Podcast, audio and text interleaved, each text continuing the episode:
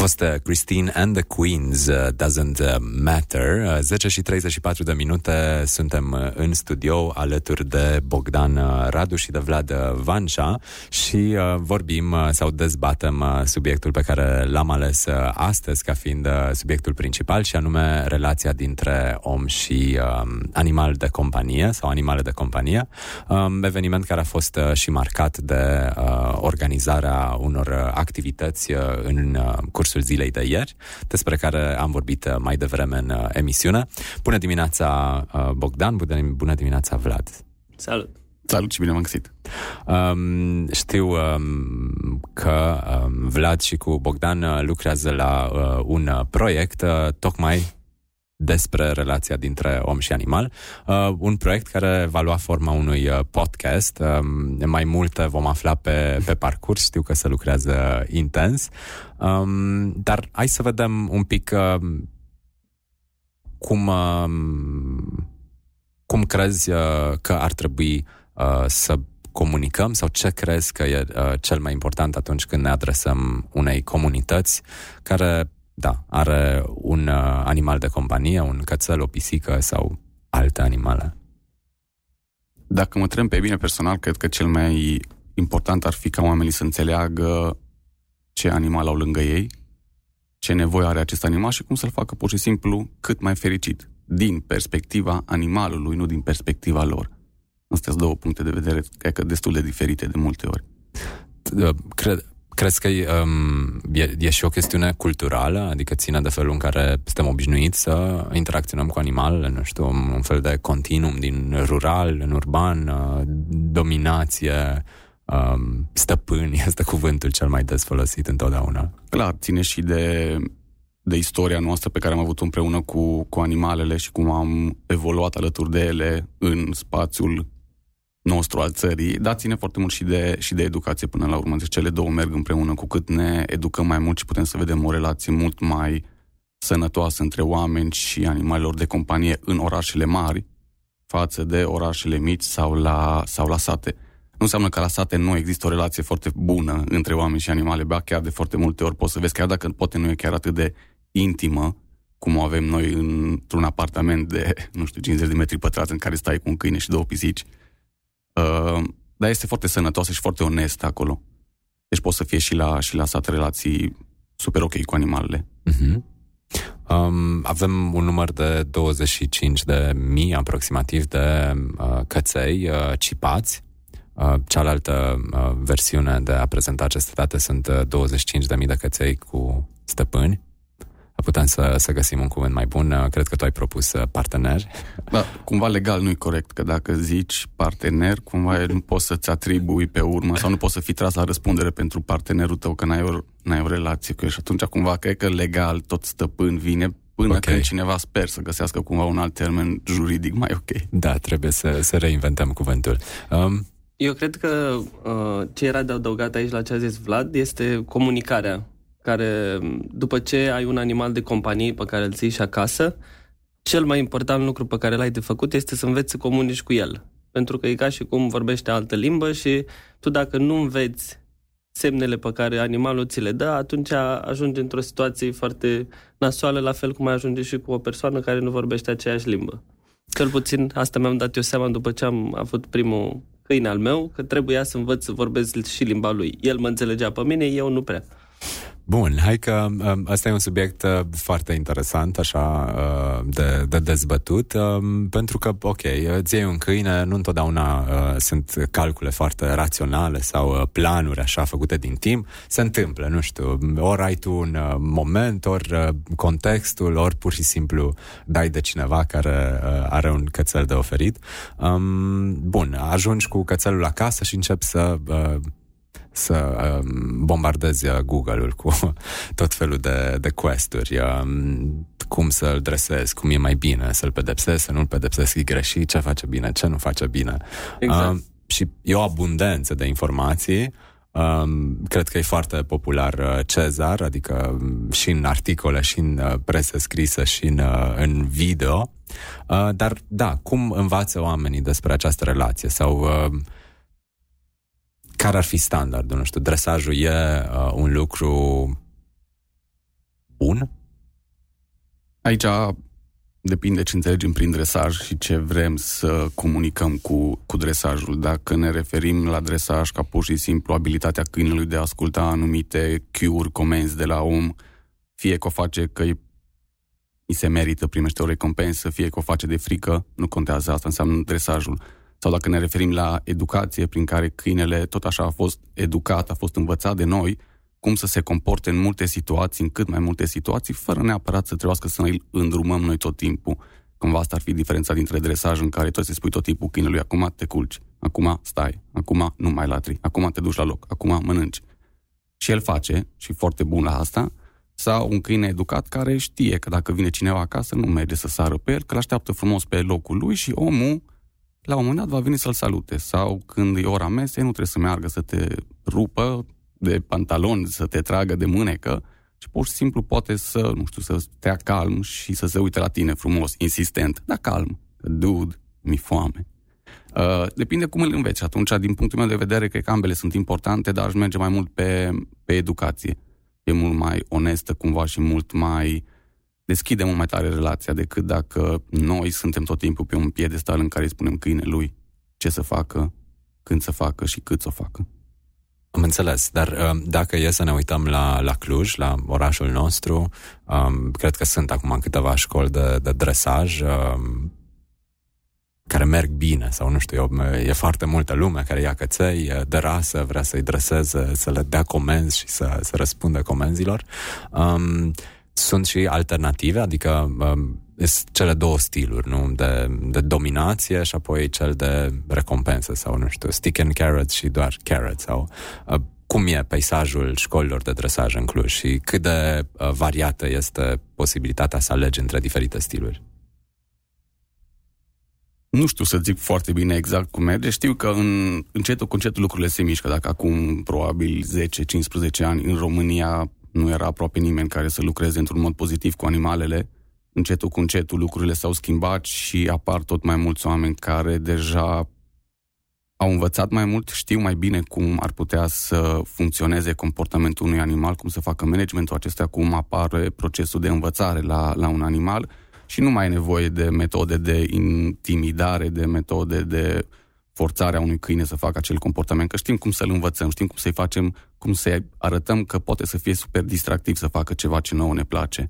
Așa că încetul cu încetul lucrurile se mișcă și ce mai important e că partea bună a faptului că sunt foarte multe informații pe, pe Google este că oamenii deja au citit și au văzut că sunt și alte modalități prin care poți coopera cu câinele tău într-un mod foarte pozitiv și pentru tine și pentru el și atunci nu mai sunt neapărat așa de dispuși să meargă să-și tragă de gât câinele și să îl certe sau să arate că, bă, eu boss, eu alfa în relația noastră.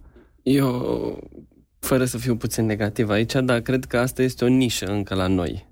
La fel cum sistemul de educație încă merge pe un uh, model foarte greșit din punctul nostru de vedere, uh, cred că ce înseamnă dresajul la câini un, pe o metodă pozitivă este o nișă și ar fi cazul să-l mediatizăm cumva, să-și dea seama lumea că există și altă posibilitate în afară de a, nu știu, sugruma câinile, țipa, intimida sau alte chestii. Dar din toată experiența mea și din toți câinii pe care am văzut cu posesori, colaboratori, stăpâni sau cum vreți să le parteneri, uh, majoritatea au o abordare foarte de stăpân.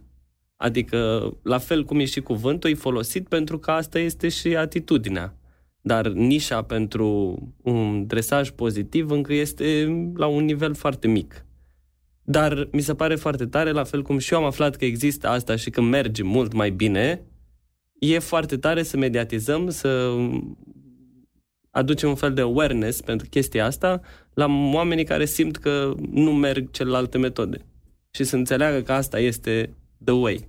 Hai să, Hai să vorbim un pic despre relația voastră, deci uh, dincolo de ideile abstracte pe care le reproducem aici, uh, să vedem despre relația voastră acasă cu, cu animalele voastre, adică uh, cum ți-a schimbat ție, Bogdan, viața noul membru al, al familiei tale. Păi, cred că a fost cea mai importantă schimbare în ultimii, nu știu, 5-6 ani, în momentul în care m-am trezit cu un uh, câine acasă și trebuia la fel să google it, să-mi dau seama. Prima dată am crezut că o să moară când a sfărăit, când uh, sughița în somn sau chestii de genul ăsta. După care am început cu timpul să mă adaptez, să încep să comunic, să-mi dau seama după ceva vreme ce înseamnă dresajul, ce înseamnă câinele care știi să facă deja unele lucruri mi-am dat seama că nu înțelegeam de ce eu fac niște lucruri pe care le au de la oameni și nu fac ce simt de cele mai multe ori, pentru că mi se păreau greșite. Și am trecut, cred că, prin toți pașii uh, prin care trece un om care își dă seama că uh, cum ar trebui abordată uh, relația asta, interacțiunea dintre om și câine, până când după un an de zile am ajuns să și înțeleg, atât din punct de vedere științific ce se întâmplă, cât și să o simt, să văd, să îmi schimb și eu starea, să devin mult mai, nu știu, calm, rațional, să mă gândesc la oare ce vrea, că până la urmă e un fel de copil aici care plânge și eu nu înțeleg. Și acum am început să înțeleg majoritatea comportamentelor uh, canine, să zic așa, nu pe toate, la un nivel de posesor. Nu pot să zic că sunt la același nivel cum e Vlad. Uh, dar e cu totul altceva. Vlad, de exemplu, zice că interacțiunea mea a fost mult mai naturală și asta a ajutat ca relația să, nu știu, să fie normală. Adică nu m-am bazat de la început pe studii, pe chestii, pe asta, ci pur și simplu am descoperit. Și la fel ca la interacțiunea dintre un om și copilul lui, în care descoperi odată cu copilul lumea din nou. Și cam asta mi s-a întâmplat și mie, cred că momentan este foarte relaxat pentru că am plecat puțin din zona urbană și acum la rural un câine este în um, habitatul lui, să zic așa, natural. Într-o vacanță prelungită. Și, exact. Da, super. La tine, Vlad? Da, chiar vreau să, să-l completez pe Radu și să zic că, într-adevăr, ce, ce a fost și ce că mi se pare foarte important, uh, nu este neapărat cantitatea de informații pe care o ai, ci calitatea acestora și faptul că înveți să fii deschis, să vezi cine e lângă tine, cine e chestia aia pe patru picioare și cum, pentru ce ajunge ea să fie fericită. Că îi dai de mâncare, că îi place să primească mai mult mâncare, că îi place să fie, să miroase, că îi place să interacționeze cu alți câini, să vezi încetul cu încetul cine e lângă tine și ca să poți să faci asta onest, chiar trebuie să fii deschis. Nu trebuie, cum zicea Radu la început, nu trebuie foarte multe informații. Cumva, cum ne place nou să zicem, o perspectivă de bun simț în care dacă te duci pe principiile de bun simț care le aplici la un om, la un prieten uman, merg perfect și cu, și cu un câine. Sunt, adică am, am văzut destule persoane care uh, Desigur, e o, e o încărcătură emoțională în relația cu, cu câinele. Nu știu dacă lumea e foarte conștientă sau mai puțin conștientă, dar e un schimb permanent de, de emoții, foarte bune și multe pozitive, dar uh, cred că acolo e, de fapt, uh, provocarea în momentul în care te, te enervezi pe, pe cățel că a făcut ceva, e ca și cum te-ai enerva pe un copil, dar cred că se întâmplă și în, uh, în familii cu copii și în familii cu, cu cățel să, să ai reacții pe care, da, nu le treci printr-un filtru sau nu le, le pur și simplu le expui pentru că da, ești personal cu, cu cățelul. Da, aici poate să te ajute foarte mult o relație cu, cu un câine pentru că tu dacă ești deschis poți să vezi că în momentul în care îl cerți pe câine, câinele chiar se sperie și devine timorat și se duce la locul lui și stă acolo așa speriat că nu înțelege ce s-a întâmplat. Și dacă ești într-adevăr deschis și poți să vezi reacția câinelui și să-ți dai seama pe urmă că dacă tu te-ai controlat pe tine și nu te-ai enervat atât de tare pentru o